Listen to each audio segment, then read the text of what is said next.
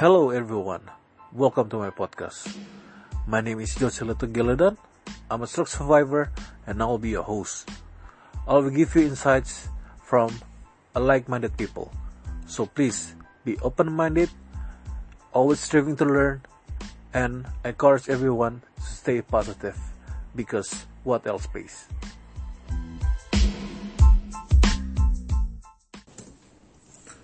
Okay, um, thank you Mas Iksan sudah hadir dalam podcast pada hari ini. Um, ya, sama-sama Mas itu. Um, topik kita untuk pada hari ini mendiskusikan mengenai masa depan energi terbarukan di Indonesia. Mas Iksan ini salah satu um, anggota dari METI ya, pengurus juga. Wakil ketua listrik pedesaan. Wakil ketua listrik pedesaan. Mungkin nanti Mas Iksan boleh jelaskan uh, profilnya sebentar. Mungkin without further ado kita masuk ke Q&A formatnya ya. Um, Mas Iksan bisa gak sedikit tolong jelaskan ke, kami mengenai profil Mas Iksan? Um, sekarang kerja di mana? Dulu sekolahnya di di mana?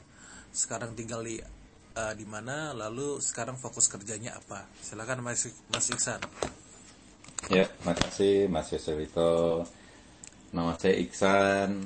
Saya punya pengalaman yang bervariasi uh, dari mulai oil and gas energi audit hingga akhirnya masuk ke energi terbarukan. Saat ini fokus banyak di energi terbarukan itu uh, dari mulai uh, biodiesel, geothermal, juga ada bioetanol, biomasa, biogas, terus juga ada hidro, solar fotovoltaik, hingga wind turbine. Terus juga saya juga selain renewable energy, mulai dua tahun terakhir fokus juga ke sustainable agriculture, Eh, terus juga uh, dari 10 tahun terakhir udah fokus di uh, sustainable aquaculture. Kalau pengalaman background saya lebih banyak ke proyek-proyek yang untuk energi terbarukan itu ada uh, dari perusahaan-perusahaan uh, Jerman, Belanda, juga uh, proyek dari UK, Belgia, juga ada Afrika, ada Zambia, Nigeria, pernah juga de, kita lagi juga develop untuk India, Bangladesh, Vietnam, dan beberapa tempat lainnya. Kalau dari pengalaman eksekusi project hingga implementasi itu ada sekitar lebih dari 100 project yang sudah implementasi dari sepanjang karir saya di energi terbarukan total itu ada sekitar 20 megawatt lebih yang sudah diimplementasikan. Kalau dari sisi uh, organisasi sendiri, organisasi saya juga banyak uh, fokus juga di masyarakat energi baru terbarukan energi terbarukan Indonesia METI. Uh, juga salah satu pendiri dari Koperasi Energi Terbarukan Indonesia atau Kopetindo sekarang juga masih menjadi uh, sekjen di sana. Terus juga salah satu pendiri Forum Energizing Indonesia, ini alumni-alumni UI, kita buat acara rutin uh, untuk acara energi. Terus juga uh, bantu di Yayasan Energi Lestari. Uh, ada beberapa hal yang yang uh, sudah dikembangkan. Kalau dari sisi eh, background pendidikan saya eh, S1 Teknik Kimia UI, S2 Energi Terbarukan di Jerman dan S3 Proses and Product Design. Jadi kalau dari sisi pengalaman saya kira-kira background saya seperti itu Mas Yose. Oke, okay, um, menarik dari yang sudah dijelaskan oleh Mas Iksan uh, dari awal dan sampai akhir memang menggambarkan sangat tertarik di bidang energi khususnya di bidang energi terbarukan. Nah, pertanyaan saya selanjutnya nih Mas Iksan. Um, sepertinya kan energi terbarukan di Indonesia itu sudah diakomodir oleh pemerintah ya, sepertinya. Kalau dilihat dari um, mulai dari peraturannya, mulai dari pra, apa rencana yang akan dilakukan pemerintah baik pusat maupun daerah sekarang statusnya bagaimana sih Mas Iksan uh, untuk energi terbarukan di Indonesia di luar dari uh, pandemi ini yang sedang kita alami saat ini? Ya, berhubungan sebenarnya uh, dengan pandemi uh, ini sebenarnya COVID ini uh, sebenarnya adalah peluang emas ya bagi energi baru terbarukan ini muncul ke permukaan karena dari sisi uh, supply energi sendiri, Indonesia ini adalah negara kepulauan yang sebenarnya uh, membutuhkan banyak supply energi dan satu-satunya energi yang sangat fleksibel dari sisi geografis itu adalah energi terbarukan. Jadi kita bicara kepulauan, kita bicara daerah-daerah uh, yang sangat terpencil, itu adalah uh, solusinya adalah energi terbarukan. Karena sistem dari pembangkit listrik Indonesia itu kan kebanyakan masih genset skala besar dan juga e, pembangkit batubara yang besar-besar. Sehingga posisinya itu nggak mungkin ada di pulau gitu kebanyakan e, sistemnya adalah sentralisasi. Nah saat kita bicara sentralisasi nah ini yang kurang pasnya dengan sistem eh, desa-desa kita sendiri di di pedalaman. Karena dengan sistem sentralisasi itu kan kita harus membangun jaringan listrik yang jaraknya sangat jauh. Kadang-kadang dari pusat pembangkit listrik kita melewati beberapa daerah yang kosong baru masuk ke desa nanti setelah itu desanya kosong lagi beberapa jam kemudian baru masuk ke desa lain nah itu sangat tidak efisien gitu nah sehingga eh, mulai beberapa tahun terakhir ini mungkin dua tahun terakhir ini ada juga transformasi di PLN ini udah mulai fokus untuk membangun uh, listrik pedesaan dengan sistem desentralisasi. Nah, tapi sayangnya uh, kemarin beberapa poin bisa dicek juga di uh, medsos ya. PLN juga masih banyak fokus untuk uh, menggerakkan PLTD yang ada gitu. Nah, kita bicara PLTD ini kurang pas untuk desa-desa uh, yang ter, sifatnya terpencil atau Indonesia yang sifatnya kepulauan. Karena dari pengalaman saya di Maluku dan juga di NTT tempat-tempat yang sangat terpencil itu harga bahan bakar diesel itu sangat-sangat mahal. Kadang-kadang ada bisa sampai 20 ribu rupiah per liter. Nah, dengan 20 ribu rupiah itu ya tidak akan masuk e, bagi masyarakat untuk bisa membayar. Sehingga ketahanan energi, ini yang terpenting adalah ketahanan energi itu tidak bisa dicukupi oleh e, listrik yang hanya mengandalkan uh, listrik dari batu bara dan juga uh, pembangkit diesel. Oke, okay. um, saya mau kritisi nih Mas Iksan. Pertanyaan Silahkan. selanjutnya dari penjelasan Mas Iksan tadi uh, mengatakan bahwa sebenarnya energi terbarukan itu sangat cocok di Indonesia karena negara berkepulauan ya kan. Namun di satu sisi kebijakan pemerintah itu kalau dilihat dari bauran energi lebih banyak yang jenis pembangkit yang konvensional dibandingkan energi terbarukan. Itu kenapa ya Mas Iksan bisa seperti itu? Kalau memang Mas Iksan kan dari apa praktisi dari energi terbarukan, apakah sudah disampaikan ke pemerintah bahwa ini secara kebijakan nggak cocok loh, nggak up to date, harus di, diperbarui lagi itu kenapa sih Mas Iksan seperti itu? Ya mungkin kita ngomong uh, stylenya agak agak nyeleneh dikit ya kayak gaya-gaya style Deddy Kobusher uh, podcast ya. Uh, kalau di jadi karena kalau kita, karena kalau, kan listenernya kan audiensnya awam ya. Kalau kita siap siap. jadi tolong bisa di agar bisa dicerna masyarakat seluas lah. ya karena kalau kalau saya lebih suka kita ngobrol santai supaya kita bisa juga ini ya explore lebih banyak. Betul. Nah Sebenarnya dari pengalaman kita-kita ini termasuk Mas Yose juga di energi terbarukan kita semua tahu apa yang kita butuhkan itu pemerintah pun sudah disampaikan lewat resmi lewat masyarakat energi terbarukan Indonesia METI sudah menyampaikan berkali-kali dari lima tahun terakhir ini sudah sangat keras menyampaikannya hmm. sehingga e, berbagai fokus grup diskusi dan sebagainya sudah sudah dibahas gitu ya. Namun uh, dari pengalaman kami juga beberapa pembahasan itu kita fokus grup diskusi, udah eh, sibuk membahas kira-kira usulan draft peraturan dan sebagainya, ujung-ujungnya keluarnya berbeda. Itu contoh misalnya seperti TKDN di Kemenperin yang diusulkan. TKDN Waktu apa sih mas? us- TKDN itu lokal konten ya. Jadi kita bicara lokal konten itu saya kepanjangannya juga lupa. Itu lokal konten itu eh, yang harus dipenuhi oleh eh, misalnya eh, eh, listrik tenaga surya. Nah, itu ada ada rumus-rumusnya juga. Oke. Nah, ini kadang-kadang eh, pemerintah di Indonesia, kalau menurut saya pribadi dan juga teman-teman lain di energi terbarukan, kita over regulated. Itu yang pertama. Over regulated dalam hal ini adalah eh, berbeda dengan negara lain.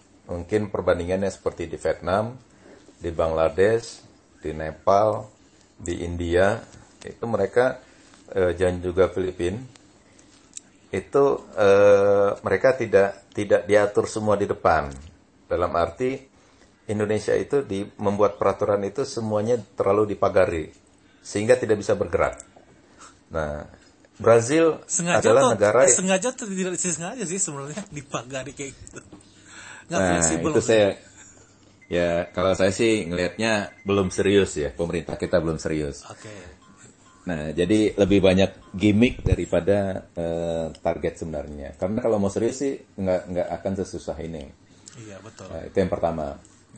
Jadi terlalu overregulated. Yang kedua, kita juga eh, tidak jujur terhadap eh, diri kita sendiri ya. Dalam arti kalau kita mau jujur, sebenarnya eh, PLN itu tidak butuh-butuh banget kok 35 gigawatt. Itu udah banyak pembahasannya detail dan sebagainya udah udah banyak dibahas gitu. Karena eh, di saat eh, PLN itu punya target 35 gigawatt, sedangkan mereka over capacity dengan kapasitas itu, berarti PLN tidak akan melakukan tanda tangan kontrak penjualan jual beli listrik, terutama dari energi terbarukan, karena energi terbarukan kan kecil. Nah, dengan 35 gigawatt itu yang dikejar adalah pembangkit listrik batubara yang banyak kan, dan itu yang eh, kapasitas besar dan sebagainya, sehingga peluang untuk energi eh, terbarukan masuk ke dalam eh, skema ini ini eh, terhalang. Yang ketiga, mekanisme eh, tender dan juga keikutsertaan untuk investasi di en- energi terbarukan di Indonesia itu sangat-sangat rumit. Jadi saya proyek di Vietnam, proyek di Bangladesh itu jauh lebih simple ya. Mereka kita berbicara bersama regulator itu cuma satu, yaitu pemerintah. Nah, kita bicara misalnya di Indonesia kan listrik kita tahu semua bahwa itu monopoli PLN. Monopoli ini sebenarnya oke-oke saja ada di beberapa negara yang yang sifatnya masih monopoli. Tapi di saat monopoli ini juga eh, operator dalam hal ini PLN juga menjadi regulator, nah ini agak susah. Kenapa saya bilang PLN bertindak sebagai regulator? Sewaktu kita mau masuk ke proyek listrik, kita juga harus bernegosiasi dengan dengan PLN dan pe- peraturan-peraturan PLN itu yang harus kita ikuti. Nah, kan kita tidak pernah misalnya kita mau tender di eh, BUMN karya misalnya, kan kita tidak pernah melihat keputusan direktur eh, tindak- eh, BUMN karya lain. Tidak pernah. Nah, kenapa di PLN kita sampai keputusan direktur PLN itu menjadi sangat-sangat kritikal untuk eh, kita mengembangkan proyek di sana gitu. Itu kan keputusan adalah internal harusnya. Nah, jadi hal-hal seperti ini eh, kita jadi bertanya nih, ini operator ya, PLN sebagai operator apa PLN sebagai regulator? Nah, ini yang yang kurang seretnya di sini kurang pas. Saya bukan against PLN ya, tapi ini adalah kenyataan bahwa eh, apakah sekuat itu PLN? Apakah kita harus eh, memagari juga eh, PLN ini batasnya seperti apa gitu? Memang ada peraturan undang-undang yang kita kita eh, tahu juga bahwa eh, listrik itu adalah kekuasaan negara.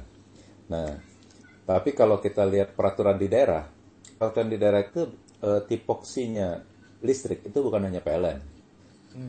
Karena pemerintah daerah pun punya hak terhadap pengelolaan listrik.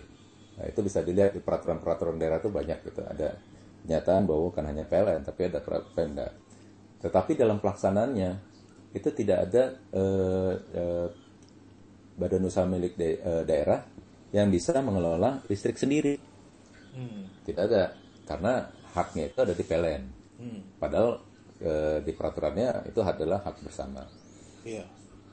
Terus selanjutnya juga eh, investasi dan prosedur tender itu yang tadi saya sudah eh, informasikan susah. Contoh, kalau di Vietnam kalau kita mau berinvestasi itu tidak akan ada lagi eh, sifatnya eh, tender. Jadi kalau kita mau investasi energi terbarukan, Iya. kita yang bawa uang itu first come first serve. Jadi siapa yang eh, sudah develop project itu di, di awal, PLN hanya meng- eh, membantu pemerintah yang sudah bernegosiasi dengan swasta tersebut dan swasta tersebut tidak ditenderkan. Nah di Indonesia kita sudah mau eh, berinvestasi, tapi kita disuruh pertama kali mendaftar dulu ke PLN. Nah pendaftaran ini, ini kita bicara project. Tapi bicara project tapi kita perusahaan itu dipaksa untuk mendaftar seperti kita pengadaan barang pompa misalnya di perusahaan-perusahaan eh, negara gitu. Jadi didaftar dulu. Eh, itu pun juga tidak tidak tahu kapan dibuka tendernya. Iya. Eh, jadi karena kontrol tender ini ada di PLN harusnya kan kontrol tender kalau kita mau fair target itu diletakkan oleh pemerintah kita punya target 23%. Yang melakukan yang mengumumkan tender itu harusnya bukan PLN, harusnya adalah Kementerian Energi. Betul, Nah, betul. di saat Kementerian Energi membuka tender, nah itu akan lebih fair. Kenapa dalam hal ini tidak ada konflik of interest? Karena eh, PLN dalam hal ini juga adalah membangun pembangkitnya sendiri. Jadi eh, PLN sebagai operator, sebagai regulator, dan juga sebagai pengontrol tender. Nah ini yang tantangan bagi kita. Kita yang swasta ya kita menunggu kapan tender buka. Kalau nggak dibuka ya kita udah mengurus surat semua perizinan dan sebagainya, udah mendaftar registrasi, udah mendaftar investasi, nggak tahu kapan eh, tender itu dibuka dan itu tidak pernah betul-betul diumumkan jauh-jauh hari gitu. Nah kan kita kalau mau tender kita harus bersiap dong. Nah ini yang kadang-kadang kita nggak fair bahwa eh, ini ini mungkin bisa ke depannya bisa berubah. Selanjutnya dari sisi sisi kesempatan, kesempatan yang di sini adalah eh, kalau kita bicara eh, energi terbarukan, eh, kita bicara misalnya proyek-proyek yang sifatnya seperti hidro, eh, terus juga eh, solar PV, eh, biomas dan sebagainya Iya. itu kan ada lifetime project yang berbeda-beda. Nah, jadi di saat kita bicara proyek hidro, menurut peraturan eh, Menteri eh, terakhir nomor 4 2020 itu eh, sifatnya adalah tetap eh, masih eh, sistemnya eh, bi- eh, ini eh, sifatnya adalah eh, BOT 25 tahun. BOO ya mungkin sekarang udah berubah ya. Nah, tapi eh, proyek itu sendiri kan lifetime proyek hidro itu lebih dari 100 tahun loh. Betul. Di Jawa Barat ada proyek hidro yang eh, sudah eh, 120 tahun. Sekarang lagi di, eh, diperbaiki sistemnya. Tapi kita tidak bisa menyamakan proyek itu spesifik eh, mengeneralisir proyek. Nah, di Indonesia kekurangannya baik itu eh, PLN maupun eh, Kementerian Teknis itu suka mengeneralisir, menstandarisasi eh, proyek-proyek energi terbarukan. Ini ini adalah yang yang tidak mungkin ada. Jadi kalau kita bicara rule of thumb, saya selalu menentang istilahnya rule of thumb daripada proyek karena namanya proyek spesifik. Berbeda lokasi, berbeda biaya investasi. Berbeda teknologi, berbeda biaya investasi. Dan juga eh, dari sisi topologi pun akan berbeda gitu. Jadi tidak bisa eh, dibuat tender yang head to head menjelaskan bahwa harga itu adalah sama gitu. Nah, ini yang kekurangan di kita bagaimana mengelola mengelola proyek itu adalah bukan trading. Nah, ini yang yang perlu dimengerti juga oleh orang-orang yang mengerjakan proyek. Proyek itu bukan suatu trading, proyek itu spesifik. Kalau kita bicara trading, kita bisa jual jual beras di lokasi A sama lokasi B itu berbeda cuma harga logistik. Tapi kalau kalau uh, proyek itu variabelnya terlalu banyak. Nah ini tantangan di Indonesia gini. Kalau, kalau kita mau serius bicara energi, uh, dari sisi METI sendiri kami sudah mengirimkan berkali-kali buku putih dari mulai tahun 2017 bahwa apa saja kendala energi terbarukan itu dan apa saja usulan untuk memperbaikinya. Tahun lalu kami sudah submit juga, betulan saya ada di tim tersebut untuk persiapan rancangan undang-undang energi baru terbarukan. Sekarang sudah dimasuk ke prolegnas DPR dan eh, sedang dibahas juga internal menunggu keputusan presiden untuk menunjuk tim eh, kelompok kerjanya. Nah, kemarin kami juga rapat di METI, kami siapkan buku putih baru, usulan masukan untuk pemerintah semasa COVID dan setelah COVID apa yang, uh, yang diusulkan oleh kami. Jadi ada banyak hal yang uh, usulan-usulan itu sebenarnya sudah diterima oleh uh, pemerintah juga. Nah, tapi hal ini saya juga nggak tahu kenapa nih Mas Yose ya. Memang kita perlu banyak belajar. Uh, kita kadang-kadang salah belajar sih saya lihat. Kita Salah selalu belajar. belajar ke salah belajar. Oke. Kita selalu belajar ke negara Eropa, belajar ke Amerika, belajar ke mana-mana. Padahal kita cukup belajar dari Vietnam, kita cukup belajar dari India, cukup belajar dari Bangladesh. Iya. Kita udah tahu bagaimana mereka mengelola listrik itu dengan baik dan lebih tepat sistem prosedurnya. Kalau di sistem India, mereka tendernya itu adalah eh, eh, reverse bidding. Jadi mereka buka dulu pertama harga taruh sekian, nah tender berikutnya mereka eh, rendahkan harganya secara perlahan. Gitu kira-kira Mas Yose. Oke, em, tadi kan disinggung beberapa kali dari penjelasan Mas, Mas Iksan mengenai METI atau masyarakat energi terbarukan, terbarukan Indonesia. Ini ini sebuah wadah ya, sebuah wadah em, bagi yang praktisi energi terbarukan di Indonesia untuk menyampaikan mungkin em, usulan atau masukan kepada pemerintah terkait eh, pengembangan em, energi terbarukan Indonesia. Bu, boleh cerita sedikit gak? Ini METI fungsinya apa sih?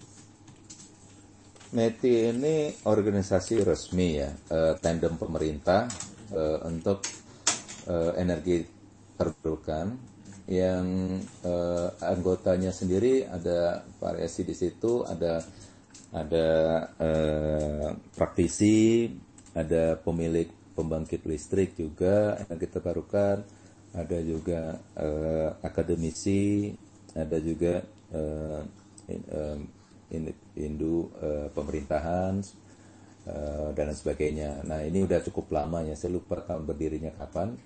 Sekarang ketuanya Pak Surya Dharma, eh, kita ada eh, beberapa divisi di sana. Eh, saya kebetulan wakil ketua eh, energi listrik pedesaan, khususnya ya kita energi terbarukan semua. Nah, dari situ kita juga banyak kasih masukan eh, resmi eh, ke pemerintah, baik itu kementerian maupun ke parlemen, ke DPR, eh, dan juga ke presiden. Nah, kita udah kasih masukan resmi ke presiden, buku putih juga udah dikasih, ke, juga ke Kemenko Maritim, macam-macam. Nah, kita eh, punya kantor baru sekarang itu di daerah eh, Jatinegara. Oke.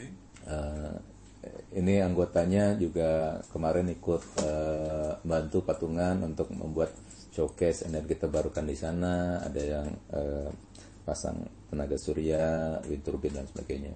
Oke. Nah, tapi dari sisi eh, asosiasi kan di, di Indonesia ada METI itu society-nya eh, masyarakatnya. Ada asosiasi lain. Jadi METI ini juga menaungi beberapa asos- asosiasi di dalamnya mungkin sekitar 21 asosiasi sekarang. Ada asosiasi hidro, asosiasi eh, tenaga surya, IC, ada APAMSI, APAMSI dari sisi eh, manufaktur eh, panel suryanya, ada asosiasi biomasa, biomasa, ada asosiasi biogas dan sebagainya itu ada di eh, juga kerjasama sama METI gitu. Jadi kalau kita bicara masyarakat kelapa sawit, ada eh, ada GAPKI, ada macam-macam asosiasi. Nah ini kita seperti seperti masyarakat eh, kelapa sawitnya lah kira-kira kalau di eh, industri kelapa sawit.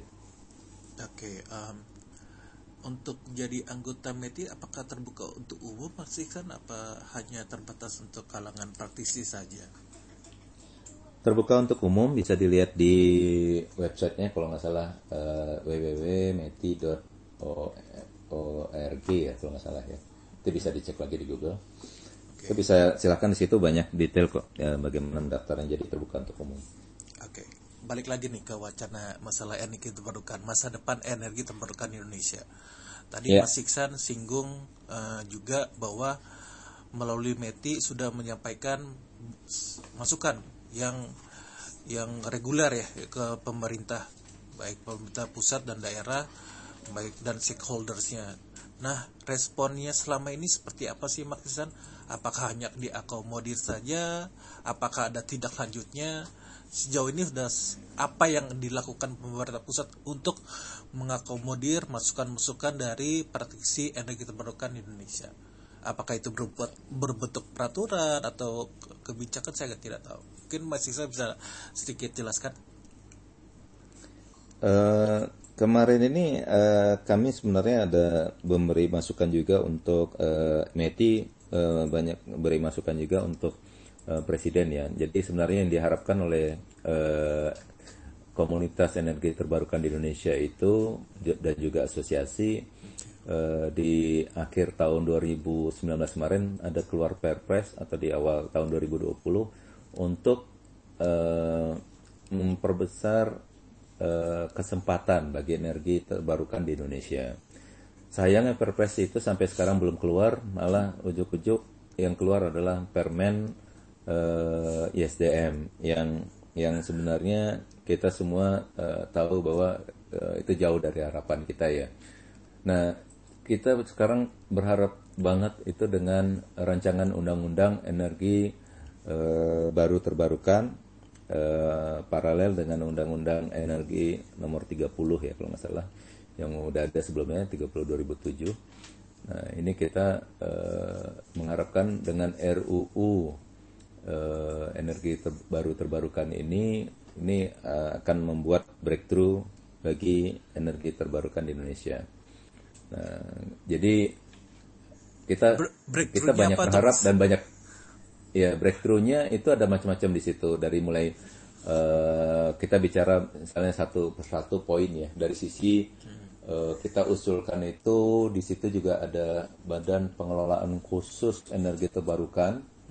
Apakah itu bentuknya bekerja sama dengan badan yang sudah ada ataupun membentukkan badan baru? Sebenarnya kita menghindari pembentukan badan baru ya. Mungkin bisa seperti BPDPKS yang udah ada sekarang mengelola uh, sawit dimanfaatkan juga di, atau dirubah sedikit uh, bukan sawit saja tapi bisa untuk energi terbarukan gitu itu kan bisa dirubah di uh, eh, ADART-nya terus juga ada juga kita ke, memberi eh, apa ya masukan juga di dalam RU-nya itu mengenai subsidi. Subsidi di situ kan memang subsidi eh, adalah kata-kata yang eh, sensitif kita eh, karena eh, subsidi hmm. itu hanya diberikan kepada orang yang tidak mampu. Nah kita ganti dengan insentif. Hmm. Insentif di sini mulai dari uh, kebijakan fiskal uh, dan lain sebagainya, termasuk pembebasan pajak Nah ini udah kita usulkan juga, terus juga termasuk uh, bagaimana uh, strategi untuk energi terbarukan di pedesaan juga udah ada, hmm. ada macam-macam di situ. Nah kita betul-betul berharap eh, DPR dapat memperjuangkan ini. Kita udah diskusi panjang dengan Komisi 7. Uh, kita harapan kita adalah uh, bahwa kita mendukung energi terbarukan itu bukan hanya dorongan dari swasta. Jadi swasta ini udah teriak-teriak, udah dorong, investor juga udah pusing, tidak bisa bergerak karena pagarnya makin lama bukan makin makin jauh tapi makin dekat. Jadi kita makin terjepit, nggak bisa bergerak, nggak bisa uh, sama sekali uh, menjalankan proyek karena kontrol semua uh, masih menunggu. Kita sampai sekarang Eh, beberapa tender juga dibuka dan kadang kadang-kadang digeser, kadang-kadang dibatalin. Nah kita sendiri eh, cukup bingung ya dengan strategi ini gitu. Nah, ini kita harapkan dengan RUU itu akan lebih membuka jalan lah bagi energi terbarukan di Indonesia. Oke, Mas Isan. Thank you. Um, pertanyaan berikutnya nih. Tadi kan disebutkan, dijelaskan kita nih untuk energi terbarukan di Indonesia overregulated. Bener ya? Overregulated. Sementara setahu saya, saya sebagai masyarakat awam bahwa uh, pemerintah sekarang, rezim sekarang itu ingin menyederhanakan peraturan yang ada. Kalau bisa di make it simplify lah istilah istilah bahasa Inggrisnya. Um, itu bukannya kontradiktif ya, Mas Iksan? Realita di lapangan dengan uh, political statement ya, mungkin itu gimana sih Mas Iksan? Uh, tantangan challenge yang dihadapi oleh oleh para pelaku uh, energi terbarukan di Indonesia? Mungkin kalau kita bisa ngelis ya sekarang ya peraturan yang masih berlaku untuk energi terbarukan dan energi yang eh, peraturan energi yang mendukung eh, energi terbarukan itu kita bicara mungkin lebih dari 50 peraturan loh. 50 Oke. peraturan lebih. Oke. Sebagian ada tumpang tindih, sebagian ada yang nggak sinkron, sebagian eh, malah eh, mengekang ya. Jadi saya saya kasih contoh gini. Eh, saat kita mengembangkan energi terbarukan di Indonesia, nah ini yang juga eh, poin penting di rancangan undang-undang tersebut, kita juga harus memasukkan faktor eh, lokasi, teknologi dan sebagainya sebagai variabel perhitungan harga. Nah, yang tidak fairnya kalau menurut saya dan teman-teman juga bahwa eh, ada namanya biaya pokok produksi, eh, biaya pokok penyediaan kalau nggak salah ya BPP. Nah, itu penyediaan listrik itu dihitung eh, dikeluarkan angkanya di tahun ini untuk tahun yang lalu. Ya. Jadi eh, berarti apa? Satu tidak ada faktor inflasi di sana.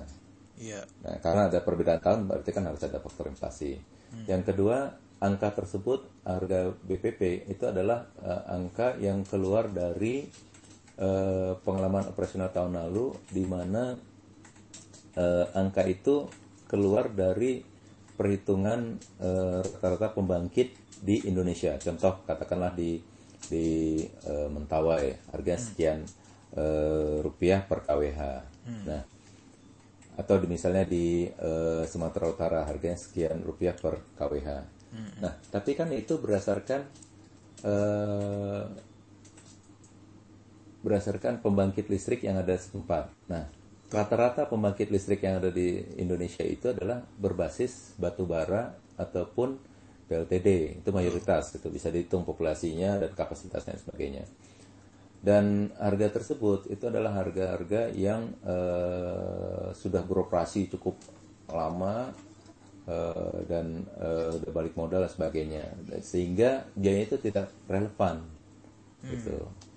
Dan kalau kita lihat pembangkit batu bara, pembangkit batu bara itu udah banyak studinya, bisa dilihat juga eh, ISR udah buat studinya, eh, ada- ada juga studi dari World Bank dan sebagainya, bahwa ada sekitar 21 subsidi eh, untuk eh, pembangkit listrik batu bara dari mulai bagaimana mereka mengambil sumber bahan baku batu bara hingga masuk ke dalam pembangkit listrik. Nah, jadi kita membandingkan angka yang tidak fair gitu, bukan apple to apple lagi gitu. Iya. Nah, sedangkan tidak ada subsidi di energi terbarukan.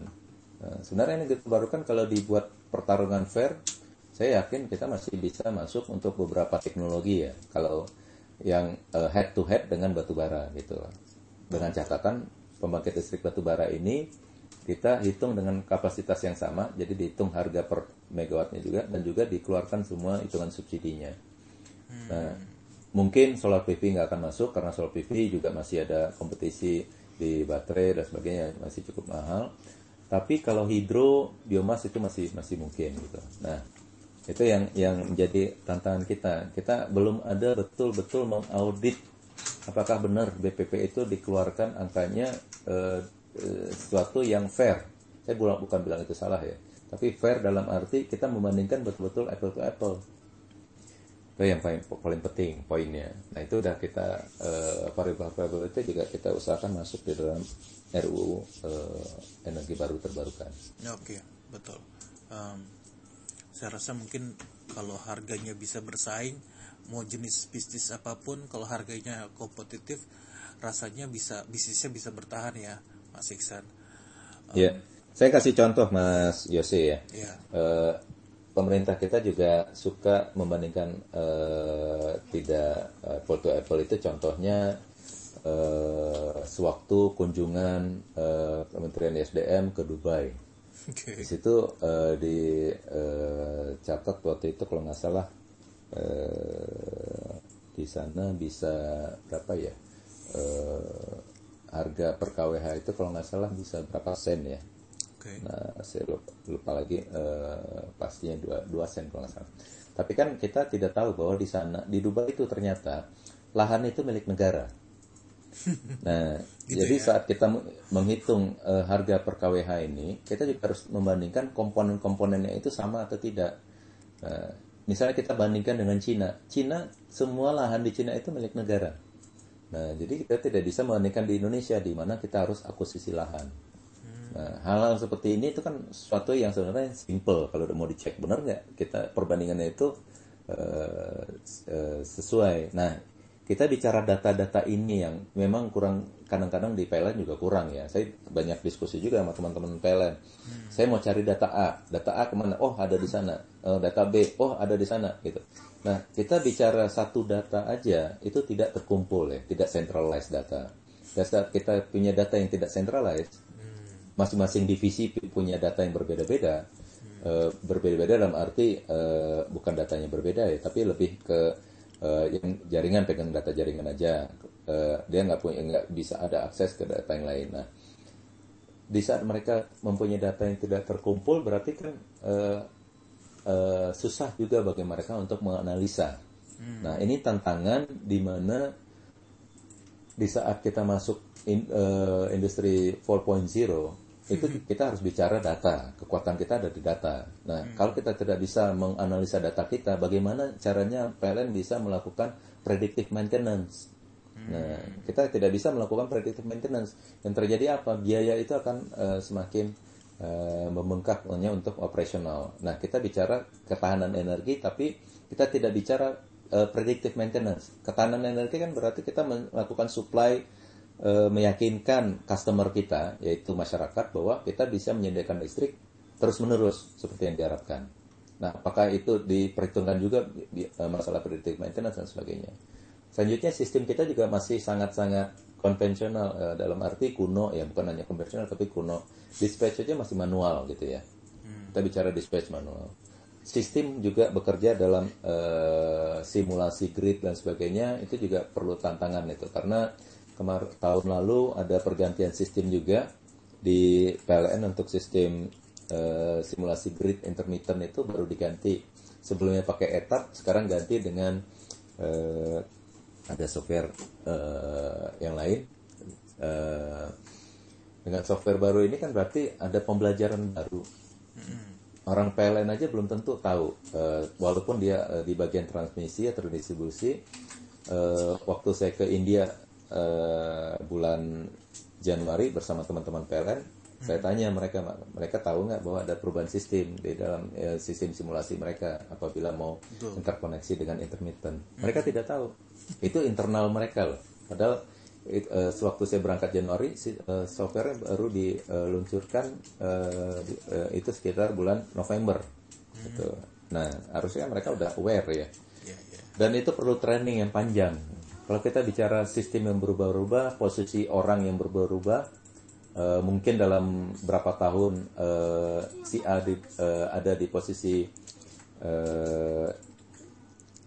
sebagai eh, katakanlah staff di transmisi, tiba-tiba besok dipindah ke grid, tiba-tiba besok lagi pindah lagi ke bagian kantor pusat dan sebagainya. Ini yang menyebabkan sistem itu tidak berjalan gitu, karena orangnya juga dipindah-pindah.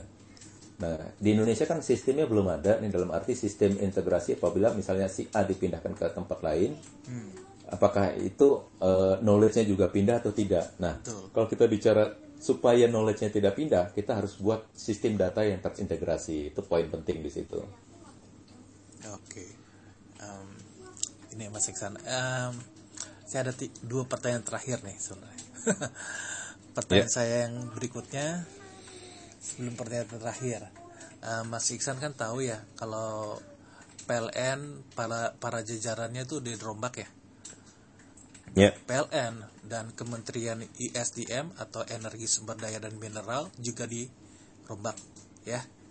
Um, fresh lah, jadi ada muka-muka baru. Uh, sentimen yeah. uh, Mas Iksan dan teman-teman sebagai praktisi dan pengembang energi terbarukan Indonesia tuh melihatnya bagaimana? Apakah orang-orang ini uh, bisa mendukung tercapainya energi terbaru target energi terbarukan Indonesia atau justru um, seperti Mas cita-cita tadi banyak pergantian ilmu yang belum mereka serap dengan baik jadi malah melambat gitu Mbak bagaimana sentimennya dari kalangan Mas Iksan praktisi energi terbarukan Ya, saya uh, cukup kecewa ya dengan perombakan itu ya, karena saya tahu kecewa. Uh, saya saya udah udah bekerja uh, lama juga uh, diskusi dengan teman-teman PLN, termasuk sama Bu uh, Sri Penny. Ya. Sri Penny termasuk orang yang saya sangat hormati ya, karena walaupun uh, backgroundnya teknik kimia, masuk ke uh, manajemen dan sebagainya, uh, terus juga masuk ke uh, Indonesia Power, uh, terus Eh, pengalaman saya sama beliau itu saya ngelihat beliau adalah salah satu orang yang bisa merubah PLN dari dalam. Saya melihat itu terlepas dari uh, dua hari setelah beliau diangkat tiba-tiba ada blackout dan sebagainya itu hal lain. Uh, tapi dari sisi saya ngelihat uh, beliau itu salah satu orang yang konsisten, uh, tegas dan punya capability untuk merubah PLN dari dalam. Jadi saya beberapa kali meeting dengan beliau tuh saya sangat hormat dan sewaktu beliau juga diganti kemarin saya langsung saya WA beliau uh, dan kalau nggak salah tanggal 18 18 Juni atau uh, bulan inilah itu uh, beliau akan uh, pensiun uh, definitif ya uh, karena ada waktu sebelum kemarin perombakan hingga diganti. Nah uh, juga uh, ada gap juga di dalam PLN ini. Jadi gap antara yang muda-muda, yang muda-muda saya lihat juga banyak yang bagus-bagus di PLN. Muda-muda semangat, punya knowledge yang bagus, sekolahnya juga bagus-bagus, ada yang di luar negeri dan sebagainya. Mereka juga ikut training, ada yang ke Amerika dan sebagainya. Ini mereka cukup bagus ini. Tapi yang yang yang bagus-bagus ini, uh, yang muda-muda ini sayangnya masih di level teknis, belum masuk ke level manajemen ataupun level ini. Ya kalau saya ngeliat di dalam PLN sendiri ya kalau saya boleh usul ya kita harus rubah satu generasi di sana. Baru mungkin agak benar gitu. Di dalam bukan berarti PLN itu uh, jelek ya dalam ini. Mungkin mindset ini yang masih berubah ya. Uh, jadi ini yang perlu perlu terobosan breakthrough uh, disruptif dan sebagainya itu perlu orang-orang muda. Nah saya melihat itu ada di anggota PLN yang baru-baru. Tapi sayangnya PLN ini kan sifatnya adalah uh, seperti di militer ya sangat senioritas. Kita lihat di PLN itu sangat senioritas juga. Hmm. jadi kayak kayak uh, apa hal-hal yang sangat-sangat uh, kelihatan oh ini harus dirubah dan sebagainya. Mungkin mereka juga sampai ngerubah dari dalam uh, dan juga sayangnya PLN ini dari dulu terlalu percaya sama konsultan asing di PLN kan ada uh, sekarang ini ada McKinsey dan sebagainya gitu ya uh, kadang-kadang bukan berarti konsultan asing ini jelek gitu. Tapi seharusnya PLN kan juga punya konsultan PLN.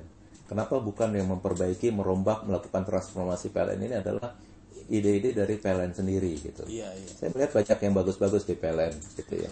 Nah, tapi di saat PLN masuk dengan konsultan yang tidak tahu belantaranya PLN, hmm. memberikan masukan-masukan transformasi, mengganti direktur dan sebagainya, mungkin atas usulan mereka atau tidak ya, saya tidak bisa klarifikasi dalam hal ini ya tapi uh, itu menjadi tantangan utama gitu karena di, itu sama saja kita menyerahkan uh, vital uh, uh, masukan vital ke negara dalam hal ini PLN yang di dimasuk yang diinformasikan atau di uh, kasih, yang memberikan masukan itu adalah orang yang tidak mungkin tidak tidak betul-betul mengerti permasalahan internal PLN seperti apa gitu. Nah, ini yang saya, saya sayangkan gitu itu ada rasa kekecewaannya itu ya um, ternyata um, masih banyak Ini saya pribadi ya, bukan atas nama Iya, eh, PT oh. saya menyatakan ini. ya opini pribadi lah kita di sini Ini pribadi. uh, atas sama Mas Iksan gitu. Uh, nggak mewakili teman-teman yang lain. Terus yang dengan ISDM bagaimana Mas Iksan? Melihat menterinya kan baru nih um, dengan segala Iya. profilnya yang menurut beberapa orang dia sangat pro energi terbarukan lihatnya bagaimana soalnya yang menteri sebelumnya Pak Ignatius Johan kan kalau nggak salah prinsipnya motonya itu eh, energi justice for energy energy justice jadi em, energi yang bisa di em, afford yang bisa di em, harga listriknya bisa dibayar oleh masyarakat yang menengah ke bawah gitu lah. Eh, begitu prinsipnya menteri sebelumnya. Nah Mas Iksan lihat menteri yang sekarang bagaimana sih terhadap energi terbarukan di Indonesia Saya kebetulan karena sering bolak-balik ke Jepang dulu juga beberapa kali ketemu sama beliau yang dulu mantan duta besar Jepang ya. Karena saya juga kerja sekarang di perusahaan anak perusahaan Jepang. oke Eh, juga waktu kami acara BTK Connect eh, tahun lalu beliau mengunjungi booth kami juga diskusi eh, beberapa ya. Eh, tapi saya suka melihat bahwa eh, eh, itu strategi strategi itu belum kelihatan ya. Dalam arti begini. Eh, kita tidak pernah bilang bahwa Pak eh, Jonan itu salah atau benar. Tapi kita melihat Pak Jonan itu melihat dari perspektif yang berbeda gitu. Nah eh, di saat kita merubah strategi eh, ini strategi Indonesia kita bicara master plan Indonesia itu mau ke mana? Menduk sebenarnya pertanyaannya mau mendukung energi baru terbarukan atau energi terbarukan khususnya dalam hal ini atau tidak? Itu sesimpel itu pertanyaannya. Nah kalau kita mau mendukung ya berarti kita harus lihat target yang sudah ditetapkan itu 23 persen. Nah 23 persen 2025 nah bagaimana mencapai 23 persen itu? Itu yang penting dibuat roadmapnya saat sekarang. Nah ini yang belum kelihatan.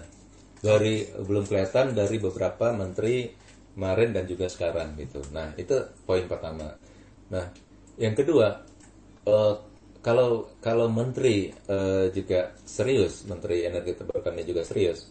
eh, saya juga bingung kemarin ini kan Pak Pak Rida dipindahkan. Eh, Pak Rida ini eh, Dirjen eh, DJK eh, kelistrikan ini kalau nggak salah dipindah ke Minerba kalau nggak salah sekarang.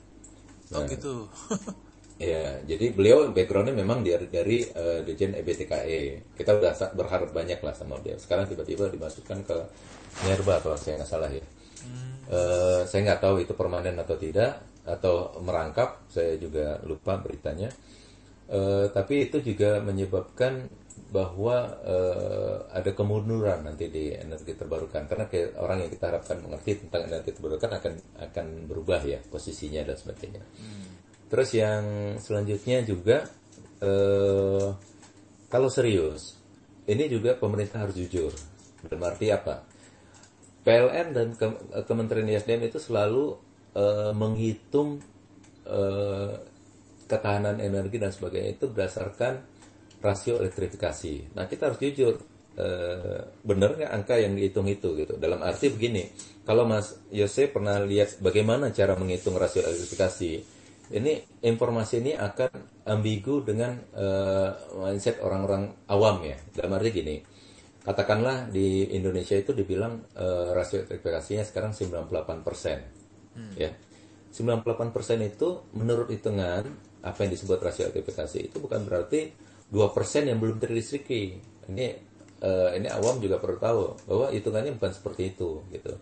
Nah kadang-kadang eh, misalnya PLN masuk ke satu desa, satu desa sudah ada tiang listrik PLN semua, itu berarti eh, desa itu udah 100% terlistriki. Kadang-kadang masuk eh, ke satu desa, satu lampu hidup, yang ini eh, itu udah terlistriki. Kadang-kadang mereka punya dua rumah, berapa rumah, itu tetap dihitung dikali berdasarkan itu. Itu eh, saya diskusi panjang dengan PLN tentang itu juga. Nah, logikanya apa? Logikanya rasio itu tidak menggambarkan apa pun dan itu adalah misleading di, di angka-angka. Karena kalau kita bicara rasio elektrifikasi, katakanlah tiang listrik itu ada di depan rumah kita, itu bukan otomatis kita bisa mendapatkan listrik. Kenapa? Karena ada biaya sambungan. Biaya sambungan listrik itu harus dibayar masyarakat itu sekitar 2 sampai 3 juta ya, tergantung daerah kalau saya tidak salah ya, angka persisnya berapa tapi antar range-nya antar itu. Nah, masyarakat kita kan kebanyakan masyarakat yang tidak mampu untuk membayar angka sebesar itu. Uh, saya tidak menyalahkan PLN dalam hal ini karena PLN juga udah hitung, saya diskusi panjang sama sama mantan-mantan PLN juga, itu untuk melistriki satu uh, kepala keluarga, satu rumah itu ya, itu kira-kira membutuhkan sekitar 1100 US dollar per kakak. Nah, 1100 US dollar per kakak ini kan berarti angka yang cukup besar ya. Kenapa? Karena sistemnya pun uh, diterapkan dengan sistem uh, sentralisasi sehingga harus bangun uh, transmisi, distribusi dan sebagainya. Nah, ini harus dirubah menjadi desentralisasi. Yang kedua juga harus dirubah menjadi energi yang lebih murah. Energi yang lebih murah kan banyak opsinya. Murah dalam arti kita bicara kompetisi yang fair ya, bukan bicara uh, kompetisi antara batu bara, pembangkit batu bara dan uh, energi terbarukan yang uh, tidak fair dalam hitungan subsidi tadi yang sudah saya jelaskan. Ini harus harus betul-betul dihitung, harus betul-betul dihitung sesuai dengan perhitungan yang yang fair lah. Nah ini yang yang yang dua hal ini yang penting perlu di, diangkat oleh menteri yang sekarang. Bagaimana kita men, menyampaikan data tersebut sesuai dengan kenyataan di lapangan dan bagaimana peraturan yang ada mendukung uh, target kita sendiri. Saya bukan bicara hanya energi terbarukan ya, juga mungkin target-target lainnya uh, seperti migas dan sebagainya itu harus dibuat roadmapnya. Tuh. Mungkin gitu Mas Yose. Oke, okay, this is my final questions ya. Yeah. Um, Mas Iksan kan sebagai praktisi energi terbarukan sudah lama ya, bukan pemain baru lah ibaratnya. Jadi tahu seluk beluknya lika likunya pengembangan energi terbarukan Indonesia. Tadi disebutkan kebanyakan gimmick gitu. Saya saya mau nanya Mas Iksan secara opini Mas Iksan pribadi ya.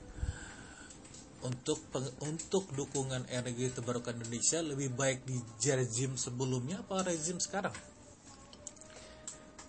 Ya, saya tidak mau dipolitisir juga ya, karena saya uh, saya orangnya non politis itu yang penting. Uh, tapi kalau kita bicara Bukan uh, politis ya, tapi eksekusinya sebenarnya. Betul. Nah, nah kalau kita lihat ini sebenarnya uh, saya mau melihat itu ke depan karena saya saya tidak mau membandingkan dengan yang ke belakang karena juga saya melihat tidak ada gunanya juga membandingkan dengan ke belakang ya. Yeah. Tapi kalau kita bicara ke depan, saya bisa kasih banyak usulan usulan-usulan yang sebenarnya sudah sudah diminta juga sewaktu rezim yang kedua uh, dari uh, Jokowi ini uh, mengangkat menteri-menterinya, uh, salah satu staf uh, Menteri Energi Terbarukan itu juga menanyakan ke saya secara pribadi, lihat email, kira-kira apa masukannya. Saya udah kasih banyak masukan gitu untuk listrik pedesaan uh, energi terbarukan. Nah, dan kita udah berapa kali meeting juga di sana ya. Nah, mungkin kalau saya bisa kasih masukan, khususnya untuk Kementerian Energi, mungkin kita harus berpikir bahwa uh, sudah saatnya kita mensatukan strategi. Dalam hal ini, uh, ini masih kurang klop antara Kementerian Desa, Kementerian Energi, dan kementerian lain yang terkait, termasuk PUPR dan sebagainya, untuk membuat satu rencana besar, yaitu apakah kita mengejar target 23% di 2025 itu menjadi suatu perencanaan kerja bersama. Karena saya lihat, saya banyak juga bantu Kementerian Desa, banyak juga bantu Kementerian Energi, saya lihat beberapa program itu seperti nggak nyambung gitu. Nah, sewaktu 2018 saya pernah pertama kali menyatukan mereka dalam satu diskusi karena eh, kami lewat METI dan ISR lagi buat eh, eh, bagaimana studi untuk pengembangan bisnis model di listrik pedesaan Nah, kita menyatukan dalam satu uh, forum ya berapa kali. Itu pertama kali Kementerian Desa, Kementerian uh, Energi, dan Kementerian Keuangan terutama ya, itu duduk bersama gitu. Dan itu tidak tidak gampang. PLN juga ada di sana. Uh, kita coba uh, bagaimana mencari solusi untuk energi terbarukan dan masukan-masukannya. Nah, dari pengalaman itu sebenarnya uh, kita harus belajar juga uh, bahwa di sini kita harus bicara jangan ada arogansi antar kementerian lagi gitu. Itu sering kalau kita misalnya rapat-rapat di Kementerian Energi dulu atau kementerian lainnya itu memang masing-masing terlihat bahwa ini ada oh itu nantilah urusan eh, Pemda atau urusan Kementerian A, Kementerian B. Jadi tidak mungkin sinkron karena sewaktu membuat planningnya aja tidak bersama-sama gitu. Nah di Kementerian Desa contohnya itu sekarang lagi juga ada lagi buat uh, project untuk uh, kelistrikan. Nah saya pernah nanya ke mereka karena saya beri masukan juga ke mereka kenapa nggak digabung aja sama rencana Kementerian uh, Energi nah mereka sampaikan bahwa beberapa kali mereka usulkan desa A perlu diseriki, desa B perlu diseriki dan sebagainya, tapi rencana ISDM itu tidak ada di daerah tersebut. Nah, jadi mereka juga uh, uh, punya punya target juga, oh ini harus dilistriki sekarang. Nah, mereka makanya uh, jalan secara uh, seni sendiri. Ya, karena planning dari sisi perencanaan itu tidak serentak, tidak berbarengan dan tidak mencapai target yang sama. Yang kedua, yang penting juga data itu harus sama. Jadi data contohnya data desa yang belum terlistriki antara Kementerian Desa, Kementerian Energi sama PLN itu datanya berbeda-beda. Jadi angka yang mana yang benar ini uh, kita nggak pernah tahu gitu. Karena belum ada betul-betul survei dan sebagainya yang yang fokus di sana gitu. Nah, saat kita mau melihat suatu permasalahan kan kita harus tahu nih masalahnya apa dulu nih, baru kita bisa carikan obatnya. Nah, ini kita belum pernah betul-betul melakukan nih kenapa masalahnya penyediaan listrik contohnya di desa karena saya concern di desa ini belum maksimum. Nah, kenapa saya e, informasikan bahwa in, e, desa itu perlu masalah kelistrikan karena ini adalah hak asasi kita semua ya. Indonesia itu udah merdeka dari tahun 45, tapi kami pernah project waktu itu di projectnya MCA bersama-sama Mas Yose juga. Itu ada satu pulau yang di Mamuju misalnya, itu baru masuk listrik tahun 2018. Tahun 2018, padahal udah mereka dari tahun 45. Jaraknya ke darat itu hanya sekitar 20 menit. Nah, jadi mereka tidak mendapatkan hak yang sama dengan uh, masyarakat di kota. Nah, itu yang pertama. Yang kedua, mereka bayar listrik terlalu tinggi juga yang di desa. Kalau kita bandingkan di desa itu kita pernah hitung itu untuk beberapa proyek kita. Di desa pedalaman mereka bisa bayar e, listrik berbahan bakar genset dan hidupnya cuma sekitar 4 sampai 6 jam. Itu harganya per kWh itu bisa sekitar e, e, dari mulai 20.000 sampai 30.000 rupiah per kWh kadang-kadang ada yang e, bayar 5.000 rupiah per kWh tetap lebih mahal dari kita yang di kota yang mungkin cuma sekitar 1.000 sampai 1.000 Eh, 200 rupiah per kWh. Nah, jadi tidak ada uh, uh, kesimbangan harga di sini. Nah, ini ini PR-PR ini harus harus dicek dulu nih. Jadi dibuat checklistnya mana aja nih PR kita. Nah, itu belum belum belum kelihatan di sana. Jadi dari bicara data, terus eh, kekurangan-kekurangan apa yang mesti dikejar, sehingga baru kita bisa membuat roadmap yang jelas. Jadi poinnya di sana. Jadi kita tidak bisa membuat 23% tapi tanpa roadmap yang jelas. Nah, jadi sebenarnya saya juga bertanya nih, angka 23% itu sewaktu kita meluncurkan, itu kan kita harus tahu datangnya dari mana, kenapa keluarnya 23%, kenapa nggak 22%, kenapa nggak 30% gitu. Jadi nggak bisa angka itu muncul dengan tiba-tiba karena saya orang engineering saya kan juga penasaran angka ini keluar dari mana. Nah, sebenarnya tinggal mentres balik kemarin dihitung berdasarkan ini. Nah, apakah hitungan itu valid apa tidak itu kan hal yang kedua gitu. Tapi angka ini harus ada asal usulnya. Ini harus dibuka. Itu sebenarnya yang yang mesti dikejar oleh menteri sekarang gitu untuk mengejar betul-betul apakah e, kita bisa mem memiliki ketahanan energi atau tidak. Kalau kita tidak tahu sumber kita, data aja tidak punya atau data uh, tidak konsisten satu uh, kementerian dengan kementerian lain, bagaimana kita tahu bahwa kita bisa mencapai 23% tersebut. Jadi kuncinya adalah di data kalau menurut saya Mas Yose. Um, oh, uh, menarik banget ya penjelasannya Mas Iksan. Jadi sepertinya tahu nggak surface-nya doang tapi isi-isinya yang ada di negara ini. Uh, mungkin ini juga masukan yang baik untuk teman-teman kita yang mau riset di Indonesia khususnya terkait dengan energi terbarukan Indonesia bahwa challenge-nya di data loh gitu. Banyak data yang nggak seragam. Mas Iksan, um,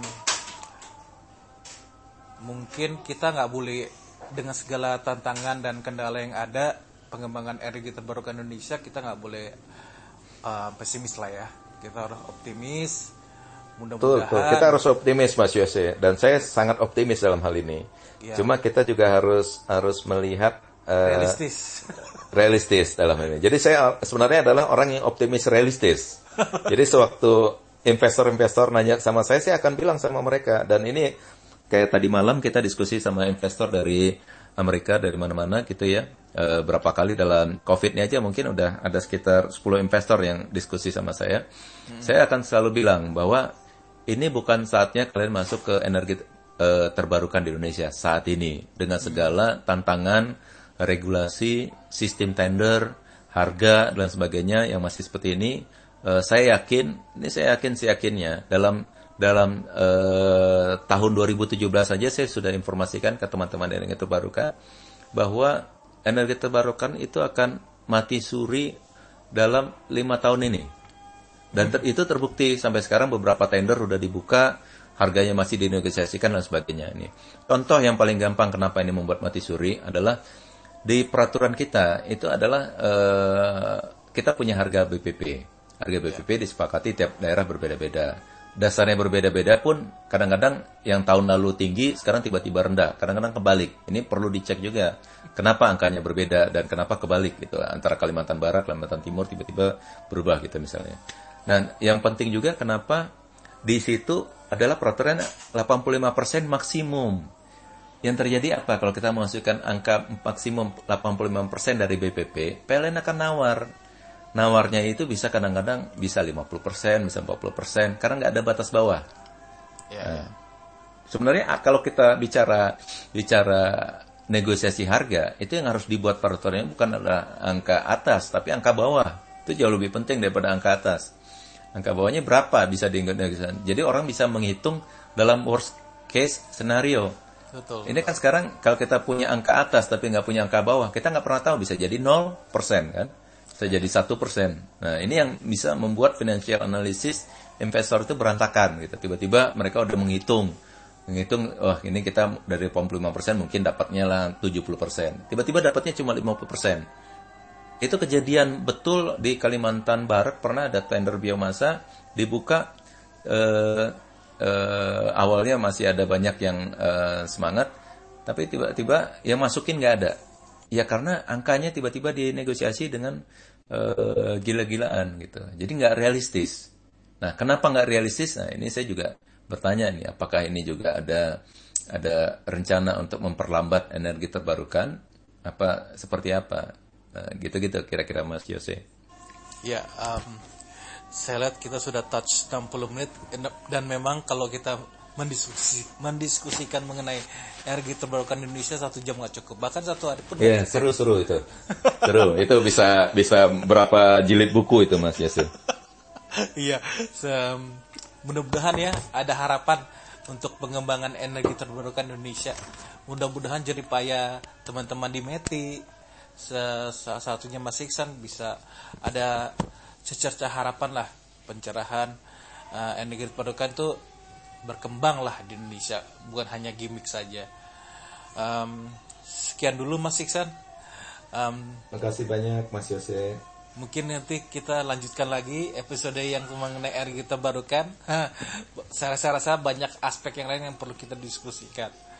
Um, untuk hari ini kita sudahi dulu uh, episode kali ini saya pribadi terima kasih banyak Mas Iksan segala masukannya. Mungkin um, untuk bagus untuk kalangan masyarakat untuk tahu bahwa ini loh yang kita alami yang di saat ini nggak seperti yang di kalian ketahui mungkin di media-media apa yang Kar- katakan. karena kelihatannya di media seru ya, energi terbarukan, wah ini pemerintah sana dukung apa, kenyataannya enggak gitu. Enggak, iya. Dan kadang-kadang saya juga juga capek eh, menjawab pertanyaan investor gitu ya.